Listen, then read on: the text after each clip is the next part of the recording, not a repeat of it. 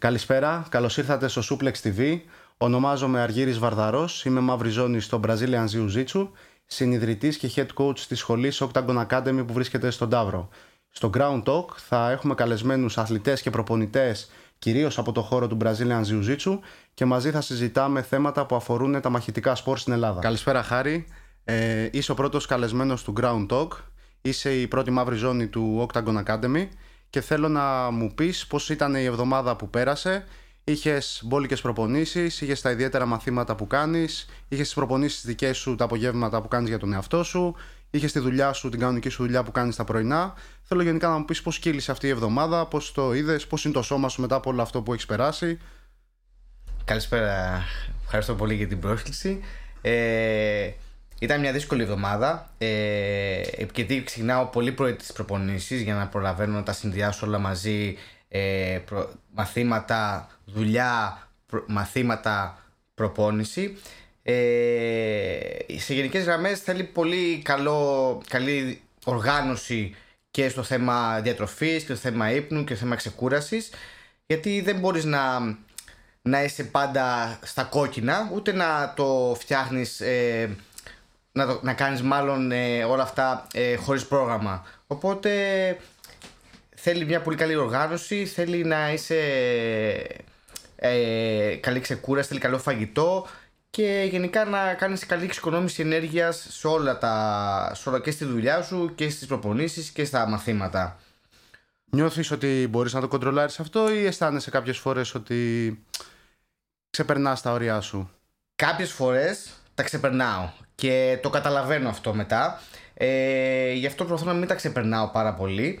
Ε, για να μπορώ να είμαι και πιο άνετος και να αποδίδω και σαν, και σαν ε, προπονητής αλλά και σαν μαθητής. Και φυσικά και μετά και στην κοινωνική ζωή ώστε να μπορώ να είμαι πιο χαλαρός. Ωραία, θέλω να συζητήσουμε λιγάκι και να μου πεις όταν ε, ξεκίνησες, όταν ήρθες ουσιαστικά πρώτη μέρα στη σχολή, νομίζω ήταν πριν 9 χρόνια περίπου, ήταν ένα χρόνο αφού, αφού είχαμε ανοίξει τη, τη σχολή. Ε, και θέλω να μου πεις αν ήταν ο σκοπός από την αρχή όταν ήρθες στην Αθήνα να, και έψαχνες σχολή για Brazilian Jiu-Jitsu ή αν γενικά ψαχνώσου να, να κάνεις κάτι με κάποια πολεμική τέχνη, με κάποιο μαχητικό σπορ. Και αν όντως ήταν ε, ο σκοπός σου να βρεις τον Brazilian Jiu-Jitsu, τι ήταν αυτό που σε κράτησε ας πούμε στη σχολή και όλα αυτά. Πολύ ωραία ερώτηση. Ε, ναι, το 2014 ξεκίνησα τον Αύγουστο νομίζω στο Octagon. Ήταν μέρα Τετάρτη κιόλας, το θυμάμαι ακόμα. Ε, πάντα είχα μια κλίση στις πολεμικές τέχνες. Πάντα μου άρεσε να ασχολούμαι με αυτό το κομμάτι. Ε, όταν είχα ξεκινήσει στη Λαμία ε, έκανα διάφορα αθλήματα εκεί πέρα στη σχολή που ήμουνα και με είχε κερδίσει πάρα πολύ το έδαφος ε, μου είχε πει τότε ο πρώτος δάσκαλος που είχα για το Brazilian Jiu-Jitsu και όταν έφυγα από τη Λαμία και δεν ήθελα να ασχοληθώ με ούτε taekwondo ούτε kickbox τέτοια ε, ούτε με το MMA τόσο πολύ έψαχνα να βρω μόνο Brazilian Jiu-Jitsu. Οπότε όταν γκούγκλαρα στην ουσία σχολές κοντά μου γιατί τότε έμενα στον Κορυδαλό ήταν η πρώτη που βρήκα η Gracie Μπάχα της Καλυθέας και η δεύτερη ήταν η, η, το Octagon Academy και τότε λέω θα πάω μία μέρα στην Gracie Μπάχα και την επόμενη θα πάω στο Octagon Academy. Πρώτα πήγα στην Gracie Μπάχα, οκ, okay, ήταν ένα εντάξει κλίμα και μετά ήρθα κατευθείαν στο Octagon Academy το οποίο με το που μπήκα βασικά μέσα κατάλαβα ότι αυτή θα είναι η σχολή που μου ταιριάζει και τότε γνώρισα και σένα, ήταν τότε με το δάσκαλο που είχαμε τότε και έκατσα εκεί. Ε, μου άρεσε πάντα να ασχολούμαι με το, μου άρεσε το έδαφος, δηλαδή είχα μια έτσι οικειότητα να το πούμε και με κάτσε πάρα πολύ το κλίμα που υπήρχε μέσα στη σχολή, το φιλικό, το ότι κατευθείαν με αγκαλιάσατε όλοι, παρόλο που δεν με ξέρατε, δηλαδή ούτε μία ώρα δεν με ξέρατε, με αγκαλιάσατε όλοι και από εκεί και πέρα μετά κόλλησα κι εγώ σε, αυτό το, σε αυτή την ομάδα. Και νομίζω από τότε δεν έχω, okay. δεν έχω λείψει ούτε μια μέρα. Ε, εγώ από τη δική μου οπτική, όταν, όταν, βασικά, όταν ήρθες στη σχολή, και ξεκίνησε ουσιαστικά τη διαδικασία για να προπονείσαι. Ήμασταν τότε, νομίζω, αν θυμάμαι καλά, ανοιχτά περίπου ένα χρόνο. Ήμουνα και εγώ λευκή ζώνη. Τότε είχαμε τον ε, Βαγγέλη τον Βαβά σαν δάσκαλο μέσα στη ναι, ναι. σχολή, που μας έκανε Brazilian Jiu-Jitsu. Και ήταν μια περίοδος που κι εγώ ο ίδιος ε, ε, ε, έδινα πάρα πολύ ενέργεια στο να κάνω πάρα πολλές προπονήσεις, γιατί ήθελα να ανέβω αρκετά γρήγορα για να μπορέσω να αναλάβω κάποια κομμάτια στη σχολή.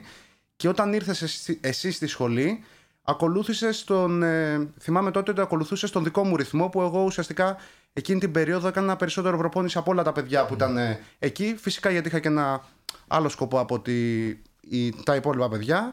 Και θυμάμαι ότι είχες μπει κατευθείαν και εσύ σε αυτό το μοτίβο.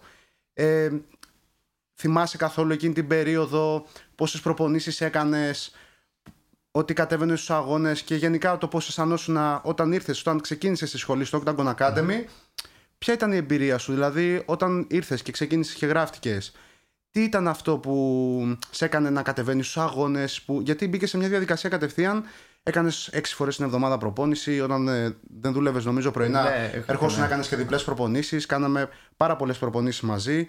Τότε, αν θυμάσαι καλά, κάναμε και τα Σάββατα μία μέρα MMA. Ναι, ναι, μπράβο, ναι. ναι Έρχονταν ναι, ο Γιώργος ναι, ναι. και μας ναι, έκανε. Ναι. Οπότε γενικά ήμασταν σε μια διαδικασία που κάναμε πάρα πολύ προπόνηση. Τι ήταν αυτό που σε έβαλε στη διαδικασία να ακολουθήσεις κι εσύ να είσαι τόσο προσιλωμένος σε αυτό, στο Brazilian Jiu-Jitsu και να κατεβαίνεις σε αγώνες και τα σχετικά; Ε, Όντως τότε δεν δούλευα τότε στον πρώτο χρόνο, γιατί ξεκίνησα δουλειά τον επόμενο χρόνο. Κάναμε πρωινά, Δευτέρα, Τετάρτη, Παρασκευή και μετά όλη τη βδομάδα κάναμε. Ε, μου άρεσε πάρα πολύ γιατί ήθελα να ανέβω να γίνω. Να, να μπορώ να ανταπεξέλθω και στους αγώνες και να έχω ένα καλό πρόσωπο. Δηλαδή να μπορώ να στέκομαι στα πόδια μου. Δηλαδή αυτό που, που θέλω και τώρα βασικά που δεν, είναι, δεν έχει αλλάξει κάτι σε αυτό. Το να μπορώ να πατάω στο τατάμι και να δίνω το καλύτερο μου εαυτό. Και όχι να, να μην είμαι σίγουρος, να φοβάμαι ή να, να έχω άγχος. Οπότε πάντα δηλαδή κάνω προπονήσεις επειδή και εσείς με τραβάγατε μετά, επειδή κάνετε και εσείς προπονήσεις πρέπει να φτάσω σε αυτό το επίπεδο να μπορέσω να μπορώ να σας ε, κοντράρω στην ουσία γιατί είστε πολύ πιο προχωρημένα από εμένα ε, ήθελα να φτάσω σε αυτό το επίπεδο ώστε να μπορώ να, να, μπορώ να είμαι εισάξιος όσο μπορώ με εσάς. Τότε, γιατί εσείς είχατε ξεκινήσει ήδη, κάνατε καθαρό Brazilian Jiu-Jitsu, ενώ δεν ήξερα. Εγώ ήξερα πολύ λίγο έδαφος τότε στην Λαμία που κάναμε. Οπότε ήθελα να φτάσω ψηλά. Και στο μυαλό μου πάντα είχα ότι η πρώτη, ε, δηλαδή θεωρούσα ότι κάθε άθλημα έχει μια μαύρη ζώνη ε, η οποία είναι εντάξει, OK, okay, αλλά πίστευα πάντα μέσα μου το Brazilian Jiu-Jitsu να πάρεις μαύρη ζώνη είναι πολύ σημαντικό. Οπότε είχα βάλει και στόχο αυτό στο μυαλό μου πίσω ότι θέλω να καταφέρω κάτι πλέον στη ζωή μου να, να μπορέσω να αποκτήσω τη μαύρη ζώνη. Και αυτό με έβαλε στο ρυθμό στο να πρέπει να προπονηθώ, πρέπει να κάνω, πρέπει να κατέβω στους αγώνες, να πάρω εμπειρίες, να δω πώς παλεύουν οι υπόλοιποι, να, να, δω τα, να δω τα πάντα. Δηλαδή να έχω μια σφαιρική άποψη στο κομμάτι αυτό. Οπότε γι' αυτό έκανα τόσο πολλές προπονήσεις. Ήθελα να φτάσω σε αυτό το επίπεδο. OK. Okay. Καλά, όσο αφορά τις ζώνες, βλέπεις ότι ουσιαστικά είναι ένα από, ένα από τα μαχητικά σπορ τα οποία ε, κάνεις δύο χρόνια και ακόμα είσαι λευκή ζώνη. Δηλαδή, μέσο όρο για να πάρεις την πρώτη ζώνη σου θέλει να κάνεις πάρα πολύ προπόνηση, καθημερινά προπόνηση και ένα μέσο όρο είναι 1,5 με 2,5 χρόνια για να φτάσεις στην πρώτη ζώνη, να πάρεις την πρώτη ζώνη. Οπότε και εγώ θεωρώ ότι είναι από τα, ένα από τα πιο σημαντικά κατορθώματα το να φτάσει στη μαύρη ζώνη στο Brazilian Jiu-Jitsu γιατί πραγματικά είναι πάρα πολύ δύσκολο και δεν είναι, δεν είναι από, τα, από τα εύκολα πράγματα και χρειάζεται πολύ υπομονή για να το καταφέρεις. Ε, κάτι άλλο που θέλω να ακούσω από τη δική σου οπτική είναι ότι πλέον έχεις φτάσει σε μαύρη ζώνη και έχεις μπει σε μια διαδικασία, κάνεις μαθήματα, έχεις κάποια ιδιαίτερα, κάνουμε μαζί το μάθημα με τους αρχάριους, ε, αύριο μεθαύριο θα ξεκινήσεις ίσως να κάνεις και κάποιο τμήμα στη σχολή. Θέλω να, να μου πεις, εάν από την αρχή που ξεκίνησες τη διαδικασία της προπόνησής σου, είχες στο μυαλό σου ότι μπορεί κάποια στιγμή να ασχοληθείς με αυτό επαγγελματικά και να, να προσπαθείς ουσιαστικά να δεις πώς θα ζήσεις μέσα από τον Brazilian Jiu-Jitsu ή αν αυτό προέκυψε κατά τη διάρκεια της ε, πορείας σου. Ε, δεν το είχα καν στο μυαλό μου ποτέ δηλαδή ότι θα μπορούσα να γίνω προπονητής σε κάτι. Ε, θυμάμαι ήμουν αμόβ ζώνη και με έπιασε μια μέρα γιατί είχες παρατηρήσεις που τα παιδιά με ρωτάγανε πράγματα και εγώ απλά είχα την καλή διάθεση να τους τα δείχνω. Γιατί εντάξει, μου αρέσει αυτό που κάνω. Και ήρθες και με έπιασε μια φορά και μου έλεγε Μήπως αρέσει να το δεις λίγο παραπάνω, να, να δεις. Ε, αν σ' αρέσει να ασχολείσαι με αυτό το. Και τότε μου βάλει το μικρόβιο Δηλαδή με παρακίνησες στο να ξεκινήσω να, να το παίρνω πιο σοβαρά στο μυαλό μου. Το είχα σοβαρά στο θέμα ε, αθλητικά. αθλητικά ναι, και, αλλά δεν το είχα σοβαρά στο μυαλό μου ότι πρέπει να. ότι θα μπορούσα να το κάνω αυτό σαν επάγγελμα. Και τότε με έχεις πιάσει, τότε νομίζω μόλις είχα πάρει τη Move Zone, κάπου εκεί και Είχες παρατηρήσει μέσα στο. Φαντάζομαι ότι αυτό έχει δει στη σχολή, ότι με ρωτάγανε πολλά παιδιά ή καθόμουν πολλές ώρες εκεί Γεν, πέρα. Γενικά αυτό που είχα παρατηρήσει και ήρθα και σε πιάσα και σου το είπα είναι ότι είσαι από τα άτομα που από την αρχή μέχρι και σήμερα από μόνο σου χωρίς να, χωρίς να σου έχει πει κάποιος κάτι είχες αναλάβει κάποιες, ε, κάποιους ρόλους μέσα στη σχολή του τύπου πάντα βοηθούσες τα παιδιά, πάντα ήσουν εκεί πέρα όποιος σε ρωτούσε ήσουν ένας άνθρωπος που έμπαινες στη διαδικασία να τους δείξεις δεν βαριώσουν και ήθελα να μάθω αν όντως και εσύ το βλέπεις όπως σε έβλεπα εγώ να αντιμετωπίσεις τις καταστάσεις μέσα στη σχολή και αν όχι να σου βάλω και την ιδέα ότι μπορεί ξέρεις κάτι, είναι κάτι το οποίο σε βλέπω ότι το αγαπάς και το κάνεις με χαρά χωρίς καν να πληρώνεις εσένα πληρώνεις κιόλας για να είσαι εδώ μέσα και όμως το έκανες με χαρά και πιστεύω ότι δεν υπάρχει καλό πράγμα από το να μπορέσεις να ασχοληθείς με κάτι το οποίο το αγαπάς πραγματικά και να καταφέρεις κιόλας να ζήσεις μέσα από αυτό. Οπότε αυτός ήταν ο λόγος που μπήκα σε αυτή τη διαδικασία και στο είπα και όντως πιστεύω ότι από εκείνη τη μέρα που το συζητήσαμε θεωρώ ότι έχεις εξελιχθεί πάρα πολύ όχι μόνο σαν αθλητής αλλά και σαν δάσκαλος συνεχώς ρωτάς πράγματα, συνεχώς ε, προσπαθείς να μάθεις καινούργια, καινούργια πράγματα τη μεθοδολογία που κάνουμε, τις, ε, τα συστήματα που δουλεύουμε και τα σχετικά. Και ένα άλλο πράγμα που έχω παρατηρήσει είναι ότι, που το λέω σε πάρα πολλά άτομα, ειδικά ε, στους αρχάριους, είναι ότι εσύ που έχεις φτάσει και είσαι σε ένα επίπεδο πιο υψηλό από όλους τους υπόλοιπους μέσα στη σχολή, ότι είσαι και ένας άνθρωπος που όταν κάνουμε μαζί μάθημα στους αρχάριους και δείχνουμε μια πολύ βασική τεχνική, ας πούμε, ίσως να παρατηρήσει και πολύ περισσότερο από ό,τι παρατηρούν οι υπόλοιποι που είναι εκεί τριγύρω, γιατί πραγματικά σε ενδιαφέρει αυτό που κάνουμε και φαίνεται ότι σε ενδιαφέρει και έρχεσαι και με ρωτάς για μια πολύ βασική τεχνική ότι δεν είχα προσέξει αυτή τη λεπτομέρεια και ωραία και νομίζω ότι βοηθάει πάρα πολύ. Οπότε Όντως πιστεύω ότι είναι πολύ σωστός ο τρόπος αυτός που. και ο δρόμος βασικά αυτός που έχεις επιλέξει να κάνεις. Και θέλω να μου πεις ε, πώς πιστεύεις εσύ ότι. ή πότε πιστεύεις ότι είναι κατάλληλη στιγμή, ή βασικά είσαι σε μια, σε μια φάση αυτή τη στιγμή μεταβατική, που θέλεις ουσιαστικά να μπεις να ξεκινήσεις τη, διδασκαλία. Θέλω να μου πεις πώς σου φαίνεται αυτή, όλη αυτή η φάση, αν είναι εύκολο, αν είναι δύσκολο, αν έχεις αμφιβολίες, αν ε, όλα αυτά γενικά από τη δική σου οπτική. Αμφιβολίες πάντα πρέπει να έχουμε γενικά και γενικά δεν είμαι ένας άνθρωπος ο οποίος κάνει εύκολα μεγάλα βήματα γιατί δεν το είχα ποτέ από μικρός. Ε, είναι, είναι, είναι δύσκολη μετάβαση γιατί ε, ζεις πάντα με την αμφιβολία ότι αν θα πετύχεις ή όχι.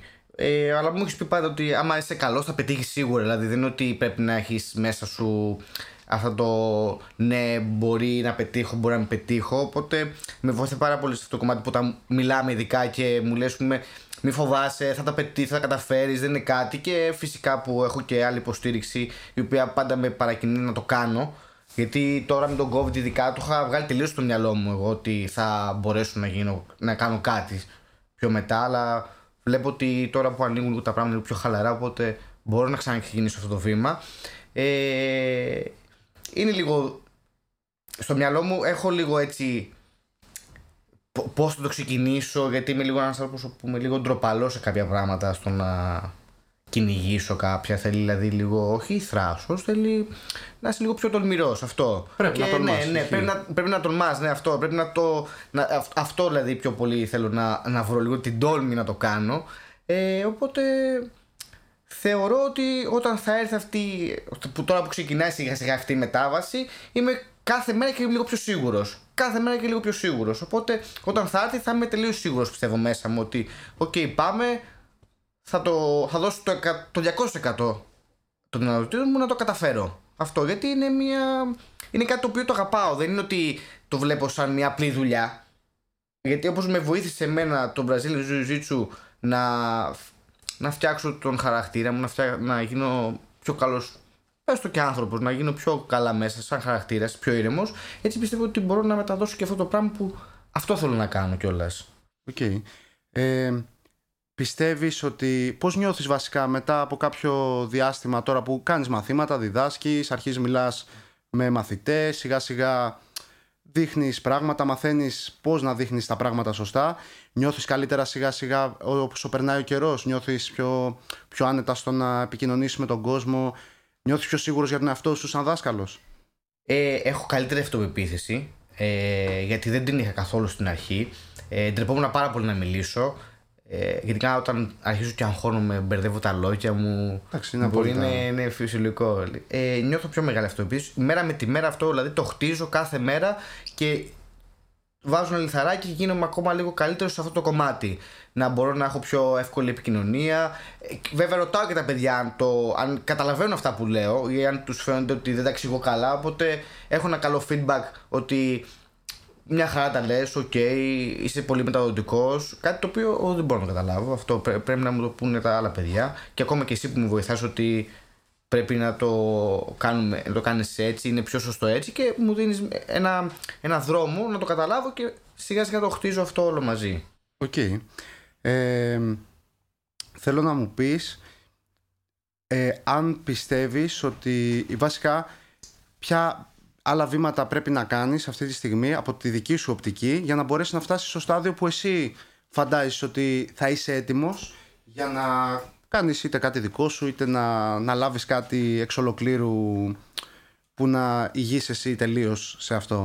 Τι, θε- τι άλλο θέλεις να κάνεις σε αυτό, πάνω στο Brazilian Jiu-Jitsu για να νιώσεις εσύ σίγουρος ότι μπορείς να τα καταφέρεις; Ο- Δεν νομίζω ότι χρειάζεται να κάνω κάτι. Ε, Το, το μόνο που θέλω είναι να. Αυτό το μόνο που πρέπει να αποκτήσω είναι λίγο θάρρος.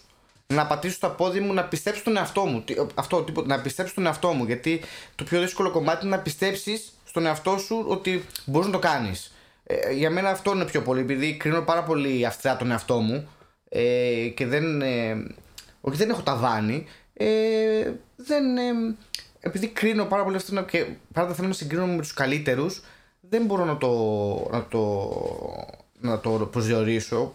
Το θέμα είναι αυτό, να, να βρω το θάρρος, ε, να πατήσω τα πόδια μου, να πιστέψω στον εαυτό μου και να κάνω το επόμενο βήμα. Τώρα, αν θα εξ ολοκλήρου θα, είμαι, θα κάνω κάτι δικό μου ή αν θα είμαι ε, κάτω από το octagon ή μαζί με το octagon όλα αυτά, δηλαδή αυτό θα το δείξει το μέλλον. Δηλαδή δεν είναι κάτι, είναι κάτι σίγουρο.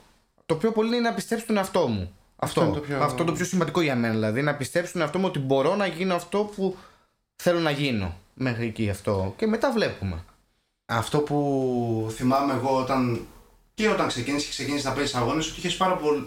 έχεις πολλές αμφιβολίες για τον εαυτό σου και σου έλεγα ότι αυτό που δείχνεις εδώ πέρα δεν, δεν πρέπει να έχεις αμφιβολίες γιατί πραγματικά πιστεύω ότι μπορείς να, και στους αγώνες να, να πας πάρα πολύ καλά όπως και σε όλες τις ζώνες μέχρι στιγμής δηλαδή και σαν ε, άσπρη ζώνη και σαν μπλε ζώνη και σαν μοβ ζώνη και σαν καφέ ζώνη. Εντάξει, τώρα η μαύρη ζώνη είναι κάτι πολύ καινούριο, αλλά σε όλες τις ζώνες είχες ε, χτυπούς, πήγαινες συνεχώς στο, στο βάθρο. Δεν είναι ότι δεν ε, πήγαινες καλά στους αγώνες, είχες πάρα πολύ καλά αποτελέσματα και θεωρώ κιόλας ότι σε σύγκριση με το πώς ήσουν στη σχολή, ότι στους αγώνες είχε, ήσουν ακόμα καλύτερα. Δηλαδή, στη σχολή ήσουν ένα παιδί που ήσουν πολύ λίγα κιλά και συνεχώς μέχρι να βρεις τα πατήματά σου και να νιώσεις καλά με το σώμα σου και το πώς να χρησιμοποιείς ε, με πλεονέκτημα τα κιλά σου ότι αντιμετώπισες αρκετά μεγάλη δυσκολία αλλά όταν πήγαινε στους αγώνες όλο αυτό έβγαινε στους αγώνες και πραγματικά σε όλες τις ζώνες όπως είπα και πριν ήσουν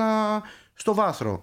Όταν έφτανες στο βάθρο και όταν ε, κατάφερες να παίρνεις διακρίσεις ένιωθες έτσι ή πάλι ένιωθες ότι δεν, ε, ότι δεν είσαι αρκετά καλός; Ναι, ήταν, ναι ε, αυτό είναι δύσκολο λίγο γιατί θεωρώ ότι κάποιες φορές όταν νικάς, δηλαδή επειδή τρώγα πάρα πολύ πίεση στην προπόνηση, ε, ήταν πολύ πιεστική η προπόνηση, ειδικά όταν είσαι πολύ λίγα κιλά, όταν πηγαίνεις στους αγώνες και χωρίς να το λέω υποτιμικά αυτά για τα άλλα παιδιά, μπορεί ας πούμε τα παιδιά να είχαν κάνει τόσο προπόνηση, να μην ήταν τόσο να μην ήταν και στη μέρα τους. Αν, αν νίκαγα εύκολα, στεναχωριόμουν. Δηλαδή ήθελα πολύ να παίζω έναν αγώνα, να βγαίνω έξω και να είμαι χώμα. Να μην μπορώ να πάρω τα πόδια μου. Κάποιες φορές όταν νίκαγα και. Ε, μπορεί να παίρνα πρώτη, δεύτερη, θέ- δεύτερη θέση, δεν είχε σημασία. Ε, πήγαινα στο βάθρο. Αν δεν είχα παίξει όπως ήθελα εγώ, δεν ήμουν ευχαριστημένος. Και ας έπαιρνα και την πρώτη θέση. Δεν με απασχολεί. Μπορεί να έχανα στον πρώτο αγώνα, αλλά αν είχα παίξει τελείως όλα, τα είχα δώσει όλα, ήταν ένας φοβερός αγώνας, ήμουν πιο χαρούμενος. Δεν είχα δηλαδή, δεν είχα ποτέ το, το κίνητρο να βγω πρώτος στην κατηγορία μου ή στο οτιδήποτε. Ήθελα πάντα να, να δίνω το 100% του, του εαυτού μου χάσουν νικήσουν, δεν με απασχολεί. Ήθελα απλά να κάνω ένα ωραίο match. Πάντα, δηλαδή αυτό κυνηγούσα. Να κάνω ένα πολύ ωραίο match. Να έχει μέσα scrambles, να έχει ε, takedowns, να έχει τα πάντα. Δεν το έχω καταφέρει νομίζω σε πολλούς αγώνες, αλλά πάντα στο μυαλό μου αυτό είχα. Οπότε στον, όταν έπαιζα αγώνες ήθελα αυτό να κάνω το, να δώσω τον καλύτερο μου εαυτό. Αν θα νίκαγα, αν θα έχανα, μπορεί να επηρέαζε λίγο την, ε, την ψυχολογία μου, αλλά όχι τόσο πολύ. Δηλαδή μπορεί να είχα σε έναν αγώνα και να, αλλά να είχα σκοτωθεί. Ήμουν ευτυχισμένος. Παρατηρείς τη διαφορά του επίπεδου από όταν κάναμε εμείς, όταν ξεκινήσαμε εμείς που ήμασταν άσπρες και μπλε ζώνες, με τη διαφορά του επίπεδου που υπάρχει τώρα στους αθλητές που κάνουμε. Παραδείγματος χάρη στο τμήμα στους Αρχάριους. Παρατηρείς τις διαφορές που υπάρχουν. Ναι, ναι είναι τεράστιες διαφορές. Ε, τότε που είχαμε ξεκινήσει εμείς, νομίζω.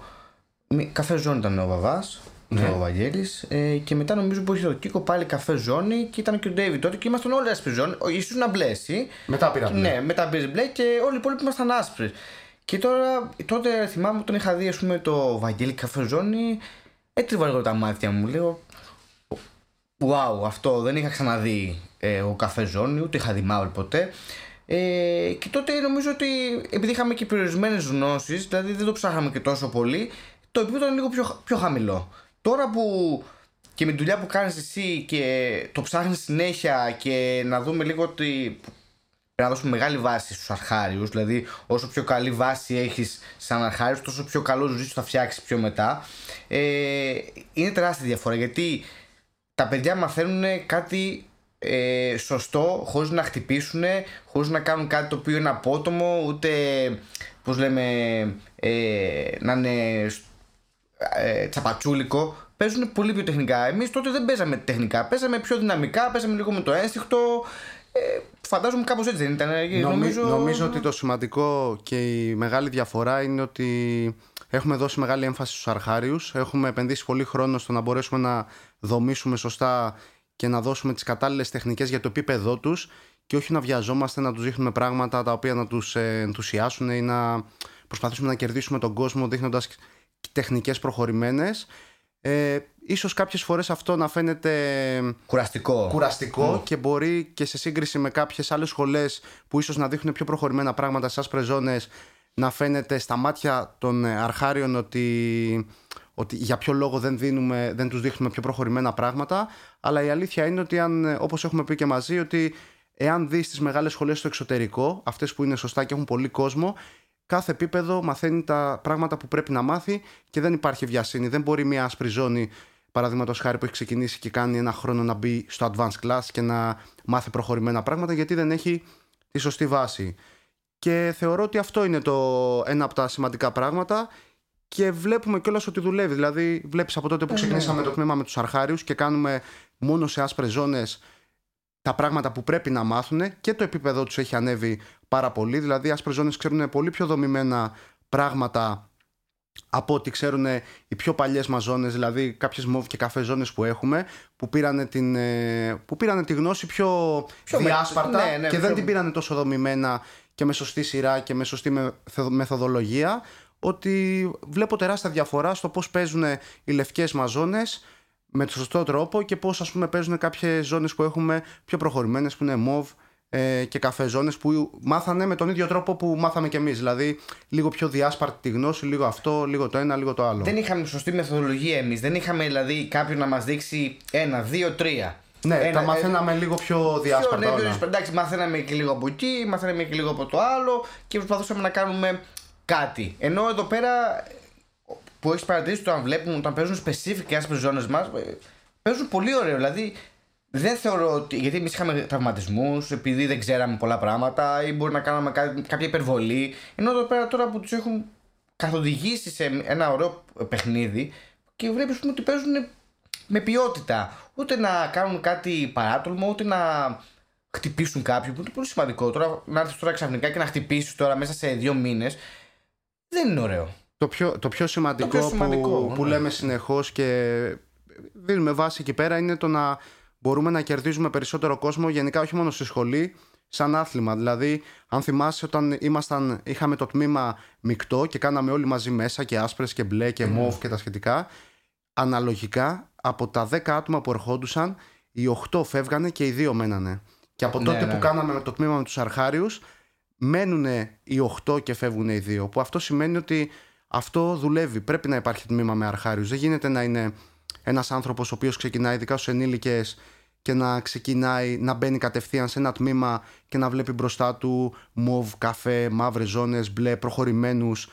Γιατί εκείνη τη στιγμή απογοητεύεται και βλέπει ότι υπάρχει ένα επίπεδο, δεν μπορεί να καταφέρει να κάνει τίποτα την ώρα του σπάρινγκ, συνεχώς τρώει, τρώει ξύλο, Ναι, ναι, ναι. απογοητεύεται και σου λέει δεν κάνει αυτό για μένα. Οπότε και η σχολή αλλά και το άθλημα χάνει κόσμο που θα μπορούσε να κρατήσει και στην πορεία να γινόντουσαν πάρα πολύ καλοί, πάρα πολύ καλοί σαν αθλητές, προπονητές, οτιδήποτε κάνει Ή αυτό. μπορεί να φτάνουν στην μπλε ζώνη και να λένε: OK, εντάξει, έφτασα σε μια, σε μια ζώνη, ε, τώρα να σταματήσω. Ενώ δεν πρέπει να σταματάς στην μπλε ζώνη. Ε, Ξέρουμε ότι υπάρχει Ισχύει, ένας μύθος ισχύει. που λένε και καλά ότι άμα φτάσεις στην μπλε, σταματάς. Σκοπός να έχεις να έχεις σωστή καθοδήγηση, να φτάσεις να φτάσεις στην μπλε, να πας στο επόμενο τμήμα, να πας στη μοβ και μετά από εκεί πέρα να φτάσεις καφέ μαύρη και να έχεις να πηγαίνεις και στους προχωρημένους. Νομίζω ότι αυτό που το είχαμε ζητήσει κιόλας ότι δεν μπορείς ξαφνικά να πετάς τους αθλητές κατευθείαν στους καρχαρίε Όχι, στα όχι, βαθιά θέλει- αυτός. θέλει συγκεκριμένα θέλει βήματα. ομαλή, ομαλή μετάβαση. Και επίσης βλέπεις ότι ακόμα και οι αθλητές οι οποίοι είναι στο στάδιο να πάνε στην μπλε ζώνη, δηλαδή έχουν 1,5-2 χρόνια εμπειρία και ουσιαστικά είναι να κάνουν το transition και να πάνε στο τμήμα με τους προχωρημένους, ότι πάλι όταν κάνουν το transition και πάνε στο τμήμα με τους προχωρημένους, ενώ το θέλανε τόσο πολύ και το περιμένανε πώς και πώς, μόλις πραγματικά μπαίνουν στο τμήμα με τους πιο προχωρημένους και αρχίζουν και παλεύουν με τα πιο προχωρημένα παιδιά, νιώθουν ξανά ανήμποροι, νιώθουν λες και ξεκινήσανε από το μηδέν και πάλι βλέπεις ότι υπάρχει ένα κομμάτι εκεί πέρα που χάνεις κόσμο. Γι' αυτό θεωρώ ότι ένα πολύ μεγάλο μέρος το ότι χάνουμε μπλε ζώνες όλες οι σχολές, όχι μόνο εμείς, είναι ότι θεωρούμε ότι είναι έτοιμοι και θεωρούν ότι είναι έτοιμοι να κάνουν το transition και να παλεύουν με πολύ μεγάλες ζώνες συνεχώς, αλλά ψυχολογικά δεν το αντέχουν όλοι. Όχι, και γι' αυτό ναι, ναι. μένουν λίγοι. Εννοείται ότι αυτοί οι λίγοι που θα μείνουν θα γίνουν πάρα πολύ καλοί γιατί έρχονται αντιμέτωποι με υψηλό επίπεδο. Αλλά το ζήτημα είναι να κρατήσουμε περισσότερο κόσμο στο άθλημα και αυτός ο κόσμος που θα κρατήσουμε θέλει περισσότερο χρόνο για να γίνει καλός. Δεν σημαίνει ότι δεν κάνει ή ότι δεν είναι σκληρός ή οτιδήποτε. Απλά θέλει περισσότερο χρόνο για να οριμάσει. Ναι, ναι, ναι, σαφώς. Αυτό είναι αυτό που λέω. Δηλαδή δεν μπορείς να τους πετάξεις κανένας στα βαθιά. Αυτό δηλαδή είναι πολύ σημαντικό να πάνε ομαλά γιατί είναι ένα άθλημα που θέλει ψυχολογία. Δεν μπορείς να πηγαίνεις τώρα συνέχεια να, να ξέρεις ότι. Να τρως κάθε μέρα Σήμερα ξύλο. από, πφ, θα είναι εκεί πέρα ο ένας, ο άλλος, θα παίξω μαζί τους, θα με φάω ξύλο. Δεν, πρέπει να πηγαίνεις με καλή ψυχολογία, να, με καλή διάθεση και να φέρεις με καλή διάθεση. Αν είσαι με καλή διάθεση και να φέρεις με χάλια ψυχολογία, ε, δεν μας κάνει και καλό ούτε και στα σχολεία, αλλά και ούτε και σε το άθλημα. Όχι, όχι. Περνάει λάθος εντυπώσεις στον κόσμο. Πρέπει να άρχισε σιγά σιγά να. Θα μάθεις αυτό που πρέπει να μάθεις. Όταν το μάθεις, θα πας στο επόμενο κομμάτι. Όταν μάθεις και αυτό, θα πας στο τελευταίο κομμάτι που είναι η προχωρημένη. Μπορεί κάποια μέρα να μην, να μην είσαι έτοιμος, πήγαινε στο, επόμενο, στο προηγούμενο κομμάτι, στο προηγούμενο ε, τμήμα, για παράδειγμα, αν γίνεται αυτό.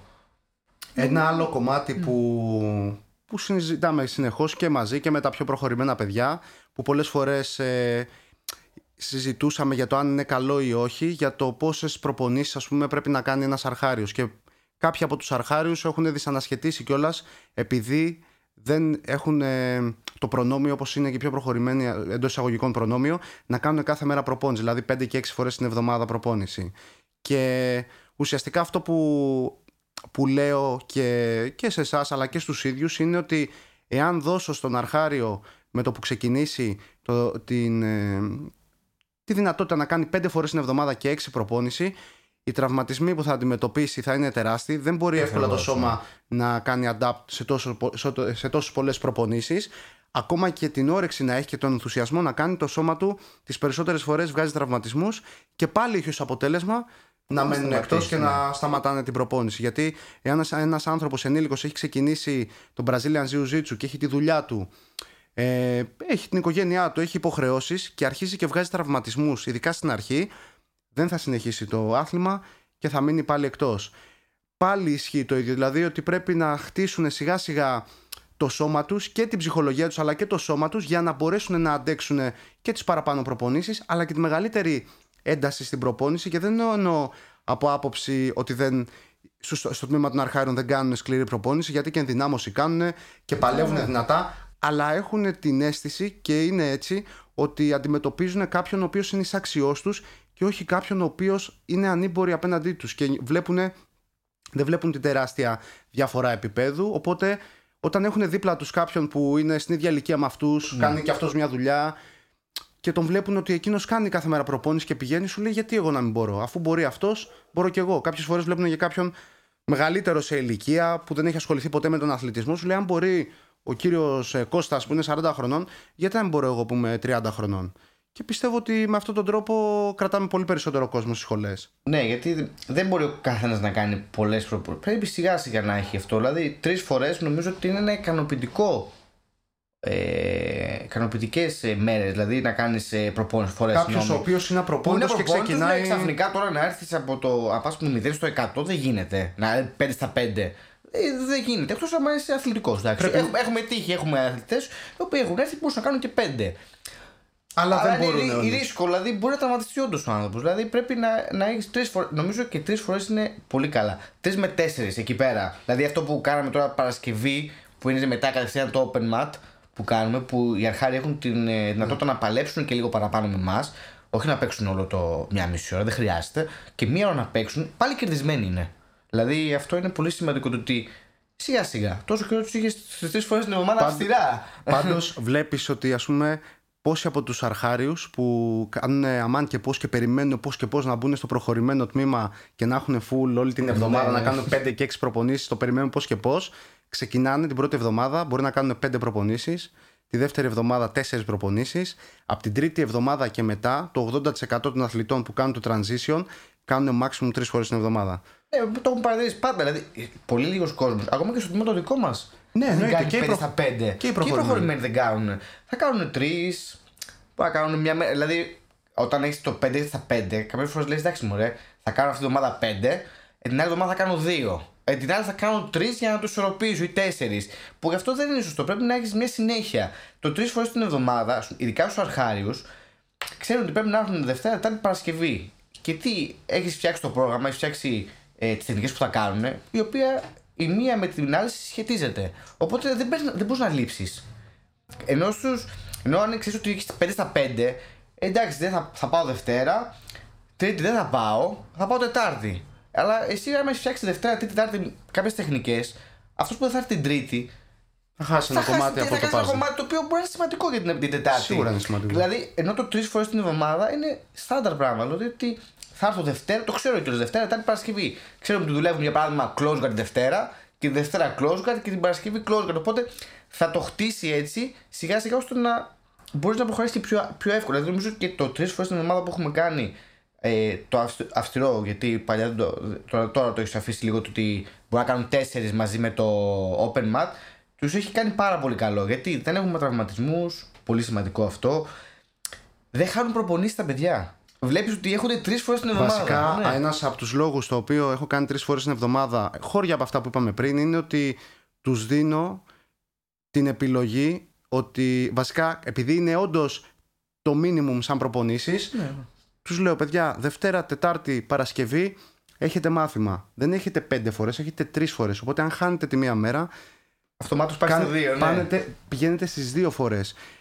Δευτέρα, Τετάρτη, Παρασκευή ξεκινάμε, ε, καλύπτουμε μία ενότητα και το πηγαίνουμε και μαθαίνουμε συγκεκριμένα πράγματα. Αυτό που κάνουμε την Τετάρτη συνεχίζεται, στη, συγγνώμη, τη Δευτέρα συνεχίζει την Τετάρτη και αυτό που κάνουμε την Τετάρτη συνεχίζει την Παρασκευή. ναι, ναι, ναι. Οπότε, αν κάποιος δεν έρχεται ε, σε μία από αυτές τις ημέρες, χάνει πολύ σημαντικά κομμάτια του puzzle και ειδικά στο τμήμα των αρχάριων, οι τεχνικές που δείχνουμε είναι πάρα πολύ σημαντικές. Περισσότερο από, κάποιο, από από το τμήμα με τους προχωρημένους που μπορεί να χάσουν μια προχωρημένη τεχνική γιατί η βάση πάντα είναι αυτό που πρέπει να εστιάσει ένας αθλητής για να μπορέσει να περάσει στο επόμενο για να περάσει σε επόμενες ζώνες ναι, ναι, ναι. και γενικά για να γίνει καλός αθλητής. Τώρα ένα άλλο κομμάτι που δεν ξέρω αν το έχεις παρατηρήσει και εσύ είναι ας πούμε ότι υπάρχουν πάρα πολλοί αθλητές οι οποίοι θέλουν, τους αρέσουν οι αγώνες, τους αρέσει να είναι αγωνιστικοί αλλά κάνουν τρεις φορές την εβδομάδα προπόνηση, τέσσερις φορές την εβδομάδα προπόνηση. Κάτι το οποίο στα δικά μου μάτια τουλάχιστον, ε, βλέποντας το επίπεδο που πηγαίνει στην Ελλάδα, που έχει ανέβει πάρα πολύ και το επίπεδο στην Ελλάδα στον Brazilian Jiu-Jitsu, δεν συζητάω για το εξωτερικό, γιατί κάθε φορά που βγαίνουμε στο εξωτερικό, OK, okay, δεν λέω ότι δεν στεκόμαστε, αλλά όταν θα πάμε να παίξουμε στο ευρωπαϊκό, όταν γίνεται, βλέπουμε τεράστιες διαφορές στους αθλητές μας με τους αθλητές που είναι από το εξωτερικό. Και δεν θεωρώ ότι είναι έλλειψη γνώσης τεχνικών και έλλειψη μεθοδολογίας. Θεωρώ ότι είναι έλλειψη κουλτούρας γιατί στην Ελλάδα δεν έχουμε την κουλτούρα που έχουν στις άλλες χώρες ότι πρέπει ότι για να φτάσουν να παίξουν σε αυτό το επίπεδο τα παιδιά αυτά και οι αθλητές αυτοί κάνουν μίνιμουμ δύο προπονήσεις την ημέρα. Δηλαδή οι αγωνιστικοί, αυτοί που θέλουν να χτυπήσουν θέσεις ειδικά στο εξωτερικό, κάνουν δύο φορές την ημέρα προπόνηση.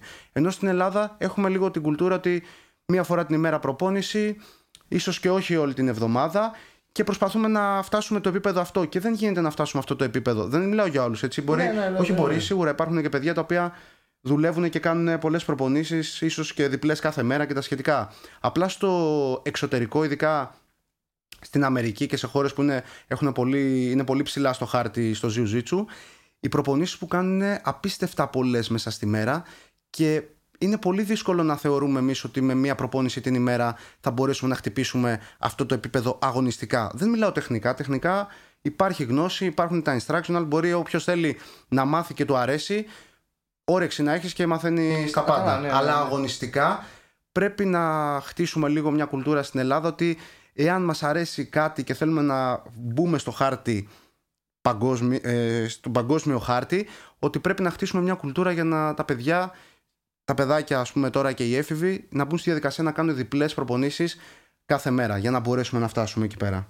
Ναι, δυστυχώς στην Ελλάδα δεν έχουμε αυτή την ε, αθλητικότητα. Ακόμα, δεν το ακόμα, έχουμε. Δεν το ακόμα, έχουμε. εντάξει. Το- πιστεύω ότι με τα χρόνια Σιγά σιγά αλλάζει. ναι, αλλάζει. Και στο άθλημά μας και σε άλλα αθλήματα. Δεν νομίζω ότι το αντιμετωπίζει μόνο το δικό μας άθλημα αυτό. Εντάξει, Ε, στο, το ναι. Brazilian Jiu-Jitsu είναι πολύ νέο σαν άθλημα. Πολύ όχι- νέος ανα- Αλλά βέβαια τώρα αρχίζει και παίρνει μεγάλη ζεστάση στην Ελλάδα. Απλά σκέψου ότι ας πούμε παρατήρησε οι παλαιστές, ελευθέρα πάλι ή τζουντο, ε, αυτοί που κάνουν τζούντο, για να φτάσουν να παίξουν σε επίπεδο ο- Ολυμπιακών προδιαγραφών, κάνουν τόσες προπονήσεις την Ναι, ημέρα. κάνουν, ναι, κάνουν όντως, 4 ναι. και 5 και 6 ώρες προπόνηση την ημέρα. Ναι, ναι, πρέπει για να... να- φτάσουν σε αυτό το επίπεδο, για να μπορέσουν να πούνε ότι θα προσπαθήσουν να χτυπήσουν μια θέση στο υψηλότερο επίπεδο παγκόσμιο. Ναι, ναι. Στην Ελλάδα δεν έχουμε μπει ακόμα σε αυτή την οτροπία στο Brazilian Στο Jiu-Jitsu. Brazil- ναι, εντάξει, ναι, δεν έχουμε μπει Στο σε αυτή τη Brazilian ζήτηση, ναι, Jiu-Jitsu, ναι, γιατί ναι, στα ναι, υπόλοιπα, στα υπόλοιπα ναι, μαχητικά έχουμε μπει, σπορ, ναι. άμα πας, ας πούμε, στον Άτλα στην Καλιθέα, η αγωνιστική ομάδα κάνει τρεις ώρες. Είναι η προπόνηση, το νομίζω, αν θυμάμαι καλά, η προπόνηση αγωνιστική του στον Άτλα είναι τρίωρη. Είναι τρεις ώρες προπόνηση. Είναι πολύ σκληρή η προπόνηση. σκληρή, ναι, Πέντε φορές, έξι φορές την εβδομάδα και τρεις φορές συν τα βάρη τους που κάνουν, συν την ενδυνάμωσή τους. Ναι, ναι, ναι, Όχι ναι, μόνο ναι. απλά που κάνουν ε, την προπόνησή τους όπως κάνουμε και εμείς, κάνουν και ενδυνάμωση, προσέχουν τη διατροφή τους, πάνε για τρέξιμο. Είναι πιο αφοσιωμένοι σε αυτό που κάνουν. Κάτι το οποίο στο το άθλημά μας ακόμα έχουμε ελάχιστο κόσμο που το κάνει. Ναι, είναι- είναι δύσκολο γενικά. Εντάξει, δεν ξέρω τώρα αν παίζει ρόλο το ότι είναι και Ολυμπιακά αθλήματα τώρα αυτά. Μήπως είναι έχουν πολύ, μια άλλη σημα- βαρύτητα είναι εκεί πολύ πέρα, σημαντικό ναι. γιατί. Μήπως είναι πιο πολύ. Επειδή Σίγουρα. πάνε να χτυπήσουν μια θέση η οποία μπορεί μελλοντικά να τους βοηθήσει κάπου στο βιογραφικό τους, στο οτιδήποτε. Ενώ μπορεί το Brazilian για παράδειγμα να μην το έχει αυτό ακόμα και να λένε ότι, οκ, εντάξει, δεν χρειάζεται. Αλλά αν το θέλουν να το δουν. Το μέλλον ε, δεν είμαστε εμείς εδώ τα λέμε. Το μέλλον είναι τα παιδάκια. Που Ναι. αν ο γονιός θέλει να τα προωθήσει, να, του- όχι να τα προωθήσει, να τα βοηθήσει να κάνουν αυτό, πρέπει να βάλουν ε, δύο προπονήσεις όπως λες και τρεις και να. Αλλά για να βγουν και να χτυπήσουν και στην Ελλάδα και στο εξωτερικό. Ναι. Γιατί όταν ε, μου λες πούμε, για τους Mendes που κάνουν ε, τα παιδάκια, κάνουν 6 ώρα το πρωί προπόνηση. Τα παιδάκια πηγαίνουν Τα και παιδάκια κάνουν 6 ώρα το έξι πρωί το πριν πρωί. το σχολείο. Πριν το κάνουν σχολείο. την πρώτη προπόνηση, πηγαίνουν σχολείο, μετά το σχολείο ξαναπηγαίνουν πάλι και κάνουν προπόνηση. Οπότε όταν έρχονται σε επαφή με τα δικά μας παιδάκια εδώ πέρα, είναι φυσι- που κάνουν τρεις φορές την εβδομάδα και είναι ουσιαστικά σαν ένα χόμπι, μαθαίνουν Ναι. κάτι. Οκ, δεν μπορείς να φτάσεις σε αυτό το επίπεδο όταν ο ένας κάνει 10 προπονήσεις την εβδομάδα και ο άλλος κάνει 3 φορές την Είναι και εβδομάδα. από τις ώρες. Αν ο γράφει την εβδομάδα, γράφει Χιλιόμετρα, γράφει χιλιόμετρα. και άλλος γράφει απλά μέτρα, είναι φυσιολογικό να μην μπορεί να τους πιάσει. Ακριβώς. Να μην μπορεί να το πιάσει. Γι' αυτό και ξεφεύγουν στο εξωτερικό πάρα πολύ. Και άμα παρατηρήσει, μπορεί να ανεβαίνει το επίπεδο στην Ελλάδα, αλλά και το εξωτερικό ξεφεύγει. Δεν μπορούμε να το. Δηλαδή, ανεβαίνουμε κι εμείς, αλλά ξεφεύγει το επίπεδο. Δηλαδή, βλέπεις ότι ειδικά στη Βραζιλία και στην Αμερική εκεί πέρα Αμερική... Είναι σε άλλο, ειδικά είναι σε άλλο επίπεδο. Δηλαδή εκεί που εμείς έχουμε κάνει ας πούμε, ένα. Και βήμα, η Αυστραλία. Η Αυστραλία, και η Αυστραλία έχει... τώρα, ναι, που έχει μετά, γίνει, ναι. Δηλαδή από τον Greg Jones και μετά και στην Αυστραλία γίνεται χαμός. Ναι, δηλαδή πρέπει, πρέπει να βάλουμε πολλές ε, προπονήσεις. Πρέπει, να, βάλουμε, πρέπει να, το, να το αγαπάς όμως. Δηλαδή πρέπει να έχεις στόχο. Να έχεις ένα σκοπό και ένα στόχο στη ζωή σου. Ότι ναι, θέλω να φτάσω σε αυτό το επίπεδο. Δεν θέλω να. Θα κάνω τα πάντα. Και αυτό βέβαια θέλει καλή καθοδήγηση και από τους γονείς και φυσικά η σχολή να μπορεί να σου δώσει όλο αυτό το κομμάτι. Είναι, είναι, είναι η κουλτούρα που πρέπει η να κουλτούρα χτίσουμε που, ναι. γιατί δεν την έχουμε. Είμαστε λίγο πιο χαλαροί. Ξαναλέω έχουμε πάλι, γενικά, όχι ναι. όλοι. Εννοείται Ναι, ότι ναι. υπάρχουν ε, σχολές οι οποίες κάνουν πολύ έντονες προσπάθειες και προσπαθούν πάρα πολύ να βοηθήσουν τα παιδιά να βγουν στο εξωτερικό, να παίξουν, ψάχνουμε να βρούμε χορηγούς, να το στηρίξουμε όλο αυτό, αλλά γενικά πρέπει να χτιστεί ένα περιβάλλον το οποίο να το υποστηρίζει αυτό από όλους και από τις σχολές και από τους γονείς και να, να προσπαθούμε να δώσουμε στα ίδια τα παιδιά να καταλάβουν αν όντως είναι αυτό που θέλουν να κάνουν και αν όντως θέλουν να το κάνουν αυτό και θέλουν να βρεθούν στο υψηλότερο επίπεδο, ότι έχει μια συγκεκριμένη διαδικασία να κάνουν και όχι απλά. Εντάξει, ερχόμαστε, παλεύουμε με τους φίλους μας, που και αυτό είναι. Και αυτό είναι ωραίο. Είναι δεν, ωραίο, δεν, δεν είναι. κάτι, δεν ναι, είναι- απλά μιλάμε τώρα για να φτάσουμε να παίξουμε και να βρεθούμε όντως να βρεθεί κάποιος από την Ελλάδα να παίξει στην Elite και να βρεθεί εκεί πέρα και να κοντραριστεί για, να, για μια θέση στον παγκόσμιο χάρτη και να μπει κάποιος Έλληνας και να φτάσει σε αυτά τα επίπεδα, σε οποιαδήποτε κατηγορία. Ναι, ναι, δεν έχει. Με αυτό θέλει, θέλει σωστή. κα- Θέλει... Το παιδί που θα το κάνει πρέπει να, να αφοσιωθεί σε αυτό. Δηλαδή τα παιδάκια φαντάζομαι ότι αφοσιώνονται. Δηλαδή δεν είναι ότι απλά πάνε και κάνουν χαβαλέ. Όχι, όχι, Ειδικά είναι- τώρα, άμα μου λες τώρα 6 ώρα το πρωί, είναι ακραίο. Άμα δεις Είναι- ε, συνεντεύξεις τους και μίνι ντοκιμαντέρ που Ναι, φτιάχνουν ναι, και που τα λοιπά φτιάχνουν, ναι. και δεν είναι κάτι το οποίο είναι, το φτιάχνουν για την κάμερα, είναι έτσι το lifestyle τους. Δηλαδή υπάρχουν έφηβοι στην Καλιφόρνια που πηγαίνουν στους μέντες και όχι μόνο, που πραγματικά ασχολούνται όλη μέρα με αυτό. Ξυπνάνε το πρωί, πηγαίνουν στην πρώτη προπόνηση, κάθονται και στη δεύτερη. Αν κα- πηγαίνουν σχολείο, μετά πηγαίνουν σχολείο, μετά γυρνάνε ναι. σπίτι, βοηθάνε στα μαθήματα, μαθαίνουν, ε, βοηθάνε, αν είναι αγωνιστικοί και είναι λίγο πιο προχωρημένοι, βοηθάνε στα μαθήματα, μαθαίνουν δηλαδή πώς να διδάσκουν ε, άλλους μικρή ανθρώπους ηλικία. από μικρή ηλικία, από εφηβική ηλικία. Ο Κολαμπάτ, ας πούμε, από Μοβ Ζώνη διδάσκει στα παιδικά τμήματα. Όταν ο Τάιναν Τάλπα, όταν είχα πάει στο σεμινάριο που είχε κάνει ο Ερμής στη Νέα Σμύρνη ε, των Μέντες και είχε έρθει ο Γκί Μέντες, το μισό σεμινάριο σχεδόν το, το έκανε ο Τάιναν. Αυτό το έκανε ο, ο Μέντες για ποιο λόγο, γιατί τον οδηγούσε να φτάσει στο σημείο που είναι τώρα, να είναι ένας παγκόσμιος πρωταθλητής, ο οποίος να μπορεί να μιλήσει, να διδάξει, να μπορεί να πάει να κάνει σεμινάρια, να μπορεί να, να μεταδώσει ουσιαστικά αυτό που ξέρει και δεν είναι... Για να το κάνεις αυτό πρέπει να μάθεις από μικρός να μπεις στη διαδικασία της, της διδασκαλίας. Ακόμα και στον παγκόσμιο κα- χάρτη είναι δύσκολο κάποιος αθλητής να ζήσει από τον Brazilian Jiu-Jitsu μόνο επειδή παίζει αγώνες. Ακριβώς, Αν δεις ναι. συνεντεύξεις τους, ο Τάιναν λέει ότι από μικρός με καθοδηγούσαν και οι γονείς μου και οι δασκάλοι μου να εκτός από το να γίνω παγκόσμιος αθλητής να μάθω πώς να πώς να μιλάω, πώς να, κάνω, μεταδίδει πώς να, πώς να, πληροφορίες, διδα- ναι, πώς ναι. να κάνω πώς να γίνω καλός δάσκαλος, πώς να προωθώ τον εαυτό μου. Ε, παίζει μεγάλο ρόλο γιατί δεν μπορείς να σε. Για πόσο καιρό θα είσαι πρωταθλητής, για πόσο καιρό θα παλεύεις. Μόνο- Πρέπει μόνο- και κάποια στιγμή να, να ζήσεις από αυτό γιατί αυτό ξέρεις. Μόνο ο Gordon Ryan είναι ένας άνθρωπος ο οποίος ναι, και ο Gordon Ryan διδάσκει και βγάζει πάρα πολλά χρήματα από τα instructional που κάνει, που και αυτό είναι ένα πράγμα που έχει να κάνει με τη διδασκαλία. Δηλαδή έχει μάθει να διδάσκει, δεν έχει επιλέξει να κάνει σεμινάρια τόσο πολύ ώστε να έχει το μεγάλο τζίρο από αυτό. Αλλά τα instructional που κάνει είναι τρομακτικά. Έχει βγάλει 20 instructional και ο τρόπος που εξηγεί και διδάσκει είναι πάρα πολύ σωστός και έχει, πολύ, έχει πάρει πάρα πολλά στοιχεία από το δάσκαλό του, από τον Ντάναχερ και βλέπεις ότι ουσιαστικά το μεγαλύτερο κομμάτι του τζίρου του νομίζω ότι είναι από τα instructionals που έχει. Ε, Οκ, είμαι πολύ χαρούμενος που κάναμε αυτή τη συζήτηση. Ήταν το πρώτο podcast ε, που κάναμε εδώ πέρα γενικά. Ε, αν σας άρεσε η κουβέντα που κάναμε, γράψτε από κάτω στα σχόλια και μπορείτε να κάνετε και εγγραφή στο κανάλι μας στο Suplex TV.